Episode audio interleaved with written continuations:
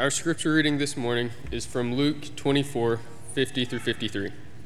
When he had led them out to the vicinity of Bethany, he lifted up his hands and blessed them. While he was blessing them, he lifted them and was he left them and was taken up into heaven. Then they worshipped him and returned to Jerusalem with great joy. And they stayed continually at the temple praising God. In our fast paced world, it's easy to feel burdened by life.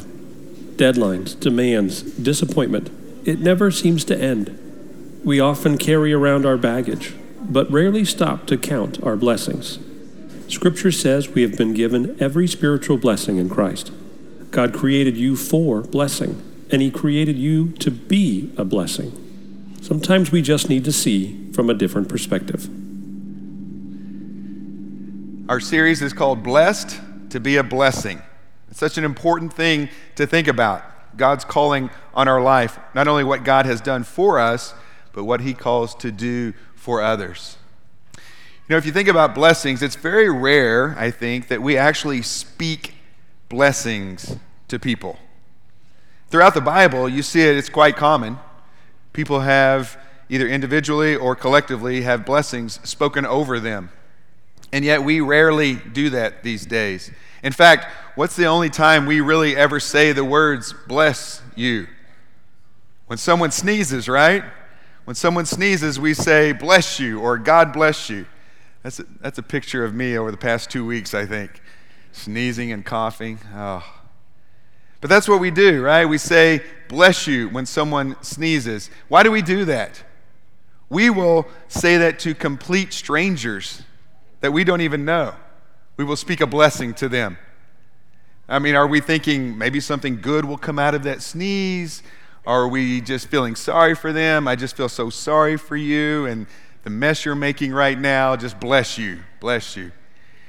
I, I did a little digging to try to find out where that came from, that tradition, that, that saying. Where did it come from? And people really don't know for sure. Some say it was way back when the belief was that when you sneezed, you released your spirit. Now, I've heard some big sneezes. My dad is the king of big sneezes. I mean, he scared everybody when he sneezed. But I don't think he was releasing his spirit into the room. I don't know for sure. But the idea was that when you sneeze, you release your spirit. And so you needed to offer this prayer of protection that Satan wouldn't come along and pluck your spirit from you. Maybe that's why we say it. Other people say it goes back to the Middle Ages. The bubonic plague was so widespread, and one of the symptoms of the plague was sneezing. And so the Pope comes along and he says, You need to offer a, a little prayer of blessing that people, when they sneeze, they'll be okay, that they don't have the plague, that they'll live through it, that they'll be fine. I don't know. But don't worry, if you say bless you when someone sneezes, it doesn't mean they have the plague, and it doesn't mean you're Catholic, so it's okay. Those two words, bless you, it's just a little phrase, isn't it? Probably most of us say that when someone sneezes without even really thinking about it.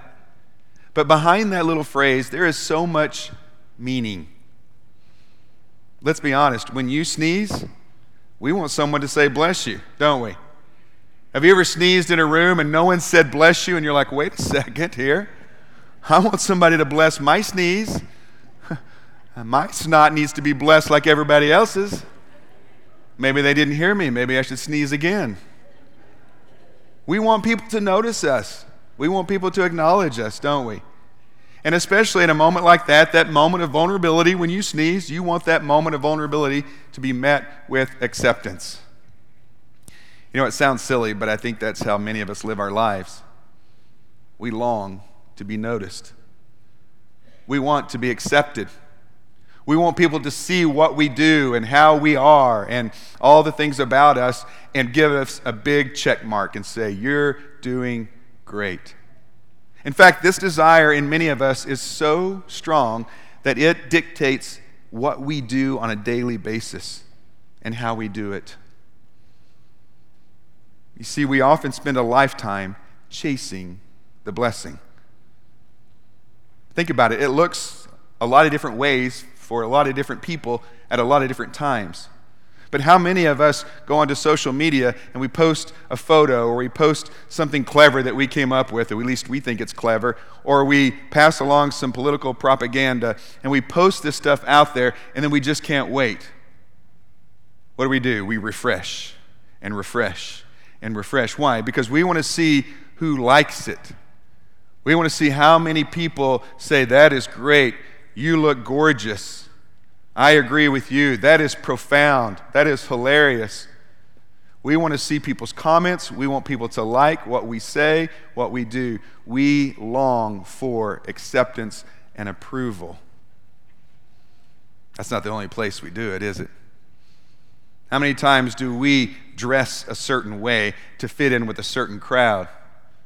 How many times is there something inside of us that says, if you drive this car, or you hang out in these places, or you talk to these people, you will be treated differently? You will be looked at as richer than other people, more influential than other people. How often do we get hung up on and fixate on negative comments to us or about us? No matter how many positive things are said, what do we focus on? We focus on the negative things, don't we? Maybe it's at work, maybe it's at home, maybe it's in some other realm of life. Several years ago, when I was teaching one of the classes at an Oklahoma Christian at the end of the semester on student evaluations, there's a place there that you can just put anonymous, open ended responses. Here's one of the responses for one of my classes. It said this I really don't like anything about this course.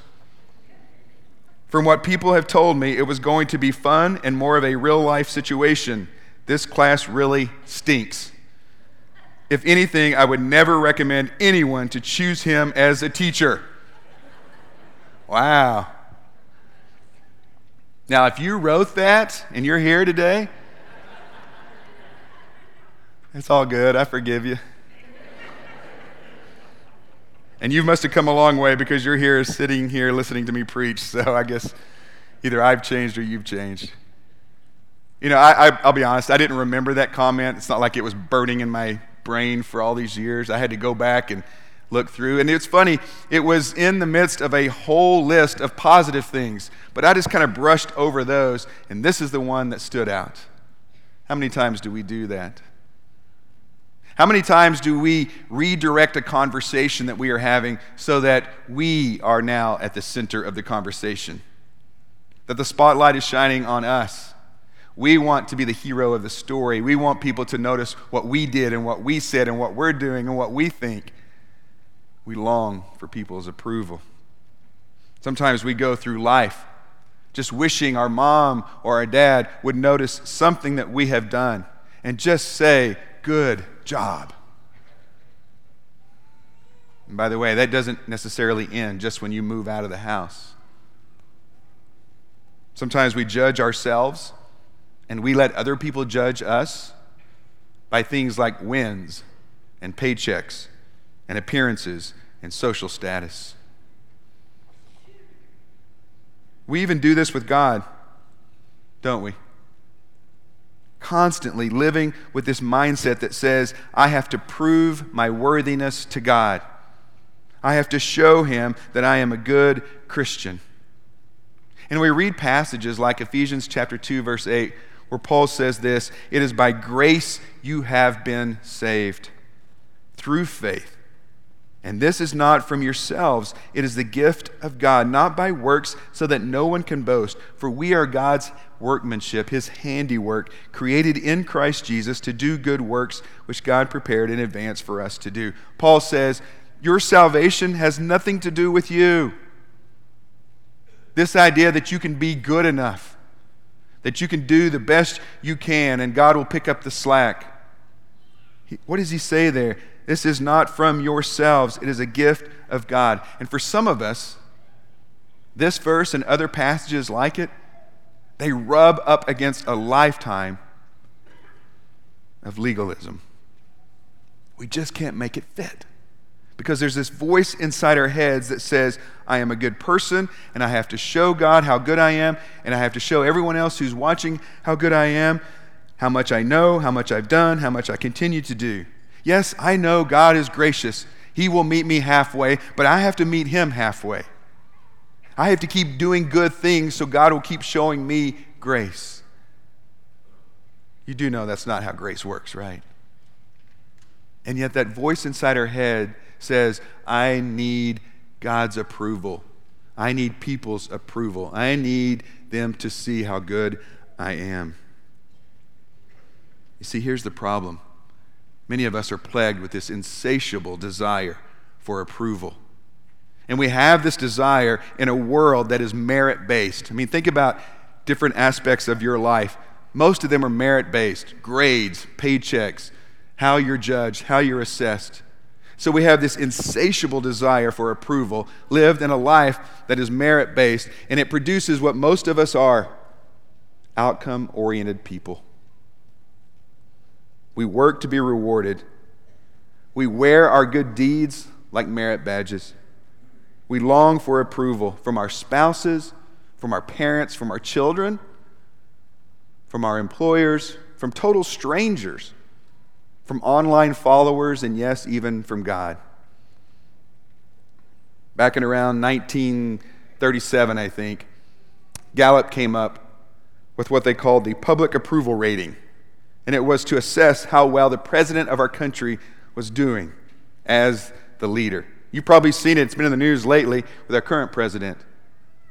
Public approval rating.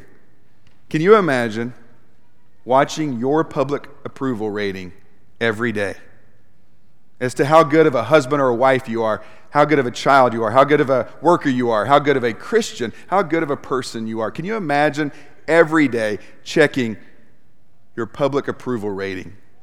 And it was going up and down like the stock market. And then what do you have to do? You have to react based on what you see. Uh oh, it's down a little bit. I need, to, I need to do something different. I need to do something so people will like me. I need to do something so I'll fit in, so they'll say, here's a check mark for you. Or if it's high, you're nervous, I'm going to lose it. I can't mess this up. Sounds exhausting, doesn't it? And yet, that's how many of us live our lives always seeking outcomes that prompt people's praise and God's approval. Here's the thing I want you to wrestle with today, and I'm going to say it again later, but I'm going to say it up front so you can start working on it right now. And that is this a life of people pleasing and approval seeking is a relentless attempt to get what God has already given you His blessing. I want to share a couple of what I think are life giving insights with you this morning. Some things that I came across recently. I first heard some of this from a writer and a speaker named Jon Tyson. And I hope that, that some of this will be as helpful for you as it was for me. And some of the things that we're going to talk about, you've, you've heard before, but I encourage you to listen with a fresh ear. And for some of you, this will be all new. And I hope it will be transformative for all of us, maybe even revolutionary. It's an important message. So there are four biblical accounts in the New Testament that summarize the life of Jesus. What do we call them? The Gospels, right? Matthew, Mark, Luke, and John. The beginning of our New Testament. And there are many similarities and much overlap in these gospel stories about the details and the stories of Jesus' life, of his death, of his resurrection, his teachings, all of those things, especially in the first three that's why they are called the synoptic gospels. S Y N, sin, same. They're very similar. And yet there are some differences too, aren't there? If you've read the four gospels, you know there seems to be some differences in some of the details or some of the order of events. That doesn't mean there are contradictions.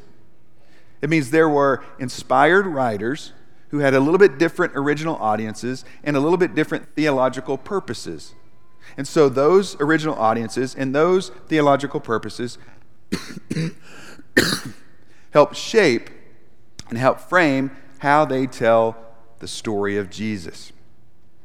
So, take, for example, the end of the gospel story, how each of the writers ends his gospel. Again, of course, inspired by the Holy Spirit. Around here, we love Matthew's ending.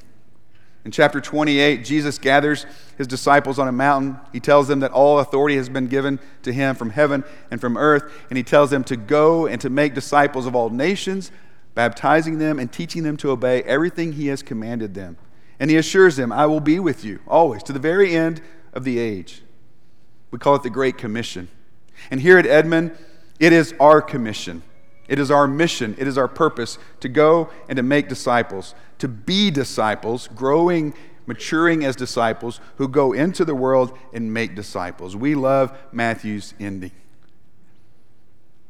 But this morning, I want you to look at Luke's ending.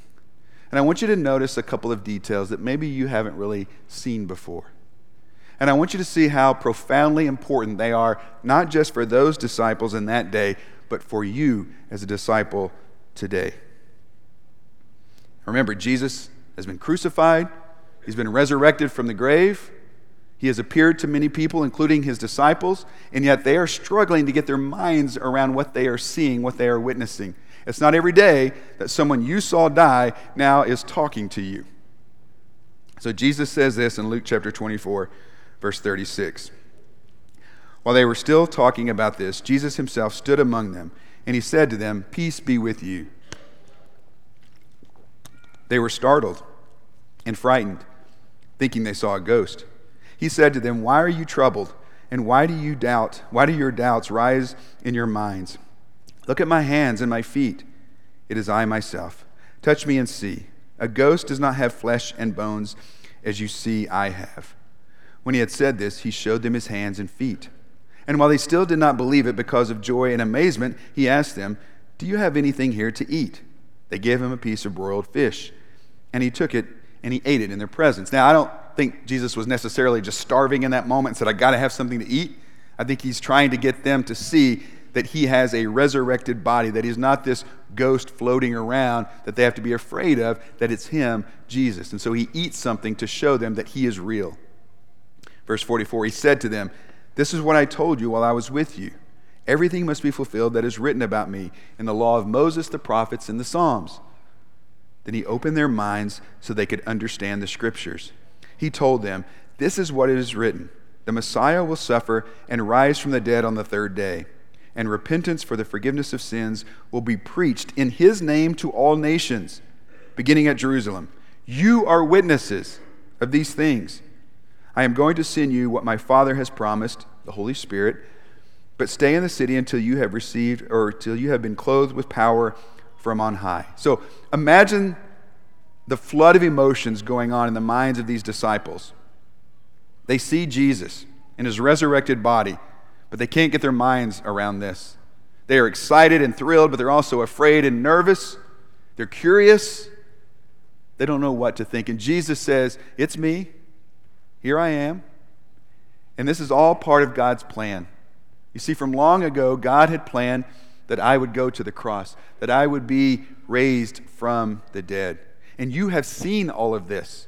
You have heard my teachings. You have seen me come back to life. You are witnesses to these things. And so God has a job for you, Jesus tells them. I have a job for you. You are going to proclaim to the nations what you have seen and heard.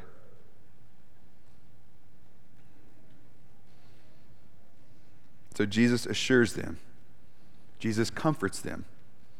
But with that comfort he gives them, he also gives them a charge. We have a job for you, a calling for you. But there's more. Notice what Jesus does next. This is so important. Verse 50. When he had led them out to the vicinity of Bethany, he lifted up his hands and he blessed them. While he was blessing them, he left them and was taken up into heaven. Then they worshiped him and returned to Jerusalem with great joy. And they stayed continually at the temple, praising God. I want you to picture this scene in your mind. Can you imagine? Jesus has his disciples there, and what does he do? He lifts his hands above them and he speaks a blessing over them. And the text says, while he is blessing them, while he is blessing them, he is taken up into heaven. I don't know what that looked like. I don't know how Jesus was taken up into heaven, if he just sort of floated, if he sort of disappeared. But I know this the last image, the final image that they had of Jesus was of him blessing them with his hands outstretched over them, speaking a word of blessing for them. That's the last image of Jesus that they saw. That's what they took with them as they carried out their calling to be witnesses to the world. Jesus' command may have been the foundation for their calling, but I think it was his blessing that fueled their calling and made it possible. So Luke goes straight into Acts, which is sort of part two of his narrative. And what do we see throughout Acts? We see these disciples free not to work to earn God's blessing, they already have it. We don't see them doing what they do throughout Acts so that God will look on them and give them a check mark so their approval rating will be high. They know they have already been blessed. Jesus, in the last image they have of him, is raising his hands above them and blessing them. They know they are blessed, and it makes all the difference. They are free not to earn his blessing, but to live with that blessing, to give their lives freely. And that's what they did. They lived from blessing rather than for blessing. Well, Jesus didn't just model this, this otherworldly kind of blessing as he gave a blessing, we see it as he received a blessing from his own heavenly Father. Go back. Think about the way Jesus' ministry started. The first 30 years of his life, as far as we know, he's pretty much off the grid, isn't he? We don't hear much about Jesus. But then it's time for him to begin his ministry. It's time to, for him to begin his life's calling, to reveal the nature of the kingdom. The kingdom of heaven is near. It's time for him to teach, to do miracles. It's time him, for him to go to the cross. And it begins with his baptism. Mark tells us in Mark chapter 1, verse 9 At that time, Jesus came from Nazareth in Galilee and was baptized by John in the Jordan. Just as Jesus was coming up out of the water, he saw heaven being torn open and the Spirit descending on him like a dove. And a voice came from heaven You are my Son, whom I love. With you I am well pleased. That's what his heavenly Father said to Jesus. We've said it before, but parents, that is what your child needs to hear. Not just one time, throughout his or her lifetime. You are my child. You belong to me. I love you. I am so pleased with you. And not just when they make the straight A's or hit the game winning basket, but just for being your child. Notice when God gives Jesus this blessing, he speaks this blessing over his beloved Son. Remember, for 30 years, Jesus pretty much lived in obscurity. Isaiah in his prophecy tells us that there is nothing special about Jesus' appearance that would make him noticeable, that would make him stand out. I know when we look at the Jesus movies, he's, he's the guy that stands out immediately. The stark white robe, the long flowing hair, bright blue eyes, fair skinned. I don't think that's what Jesus looked like. I think he pretty much looked like every other Jewish guy around him at the time. And so, what is it about Jesus that causes him to receive this blessing? From a, from a human standpoint, he hasn't earned it, has he? What has he done? I mean, he looks like everybody else, hadn't really done much. So, before he does any miracle, before he preaches to the masses, before he chooses the 12 or challenges the Pharisees, before he goes to the cross or walks out of the tomb, his heavenly Father gives him a blessing. You are my Son, whom I love. With you I am well pleased. And Tyson says, from that deep sense of identity and value, Jesus is free from the tyranny of outcomes to love and to serve and to give himself away. And that's exactly what Jesus did, didn't he? He didn't try to earn his Father's blessing, he knew he already had it. And it shaped his identity, it shaped his purpose, it gave him passion for, for helping others, for blessing others. He knew his Father was with him and for him. Jesus knew he was blessed, and he knew he was blessed to be a blessing. And so, fast forward now to the end of his ministry, what we just talked about. Before he goes to be at his Father's side for all of eternity, what does he do? He knows that his disciples need to know that they are blessed. Well, what have they done to deserve that blessing? In fact, the last time we saw them, they weren't exactly at their highest moment, their peak performance. They were running away, they were scattered and, and, and leaving him, deserting him in fear. And yet, that's the moment that Jesus chooses to bless them. He makes sure they know that they are blessed. Before they do any miracle, before they speak in any tongue, before Pentecost, before they face the fires of persecution that we see throughout Acts, Jesus blesses them. He lifts his hands and he speaks blessing over them. Blessing came at the beginning. You see, there's a big difference between living for blessing and living from blessing. Huge difference. And this is something some of us need to wrestle with. When we live for blessing, we need people to see how good we are. We need God to see how good we are. When we live from blessing, we know that the only goodness we have comes from Jesus. When we live for blessing, we tend to compare ourselves to other people. And we also have the tendency to judge them, especially in the places that we perceive them to be inferior to us. But when we live from blessing, we identify with people, we empathize with people. We know that the ground at the cross is level, that we are all in the same place, broken sinners desperately in need of the grace of God.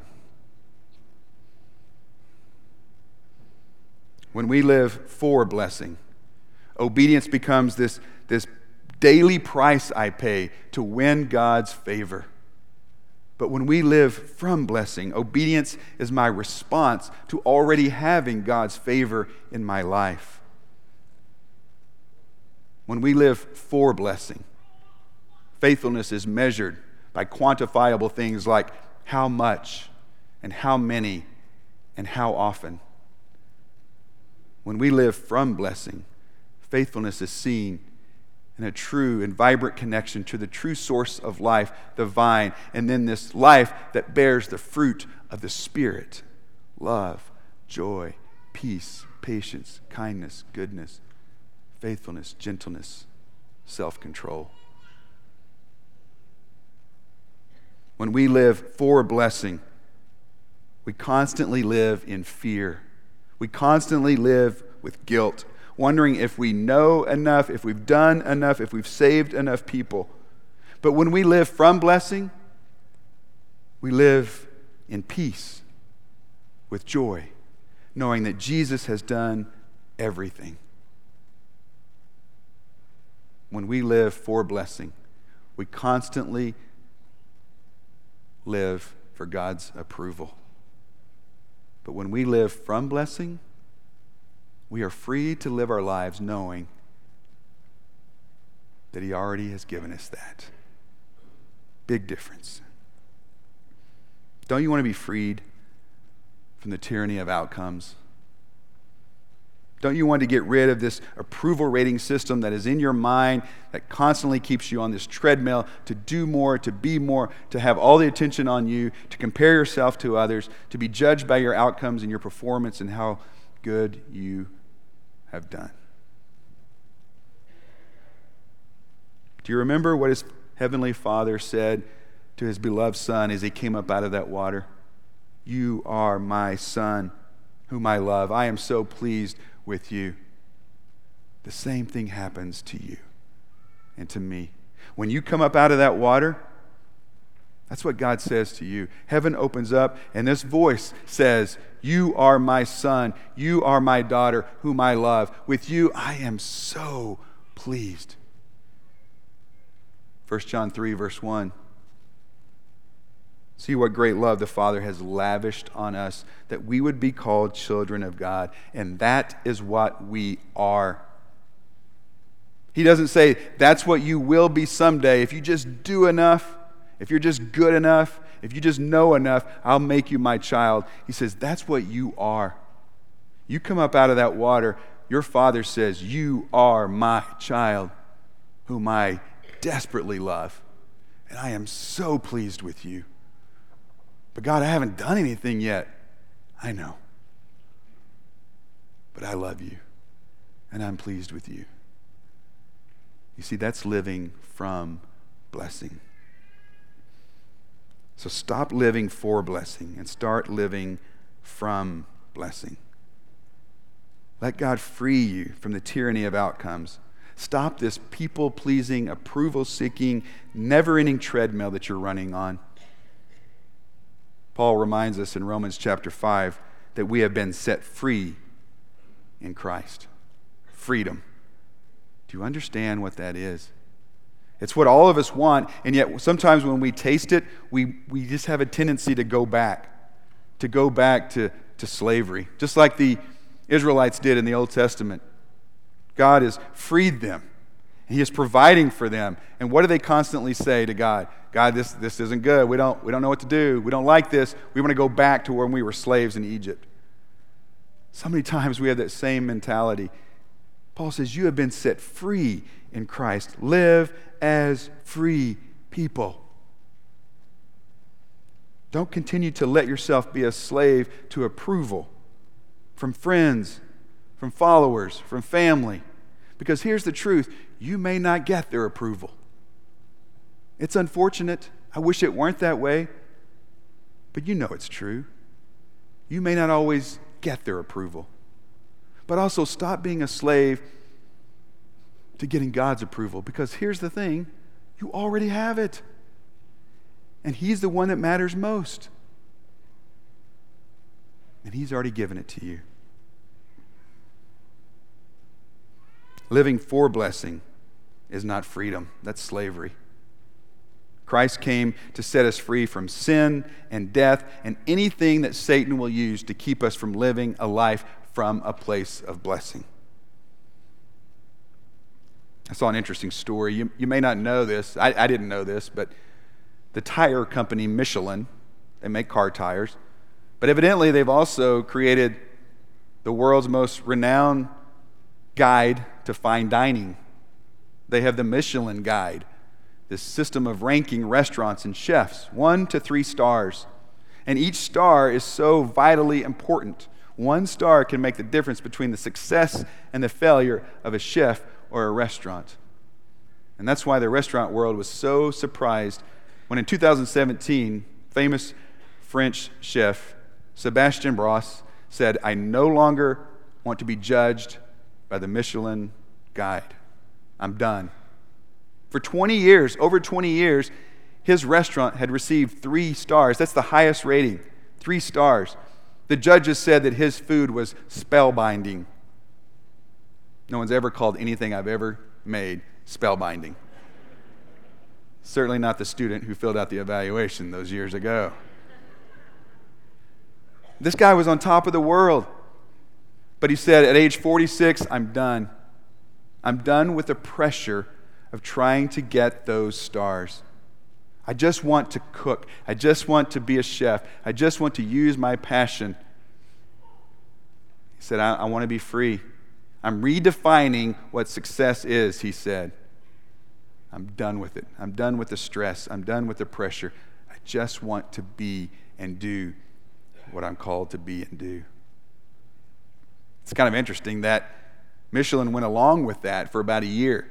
Then, after about a year, they said, No, we need to judge your restaurant. And so they put him back under their system. And guess what? They gave him two stars. Wouldn't you know it? But it didn't matter. He said, I don't care. He said, I don't care if I'm less famous. I don't care how many stars. He said, I'm free now. You know, as Christians, sometimes we even joke, don't we? We joke about receiving a star in our crown. You know, we, we did so much. Man, you got an extra star in your crown. And we're just, we're just kind of joking about that. But at the core is that mindset, it's that voice that says, You got to do more. You got to earn it. You got to show God how good you are. You have to earn His blessing. Keep living, and maybe someday He will bless you. Let me say it again. A life of people pleasing and approval seeking is a relentless attempt to get what God has already given you His blessing. Maybe it's time for you to let go of the pressure the pressure of being good or great or perfect or productive or the best and just live with the blessing God has given you. His approval, his approval of you matters most, and He's already given it to you, so live with it. And when you do that, when you live from blessing, you are now free to give your life away.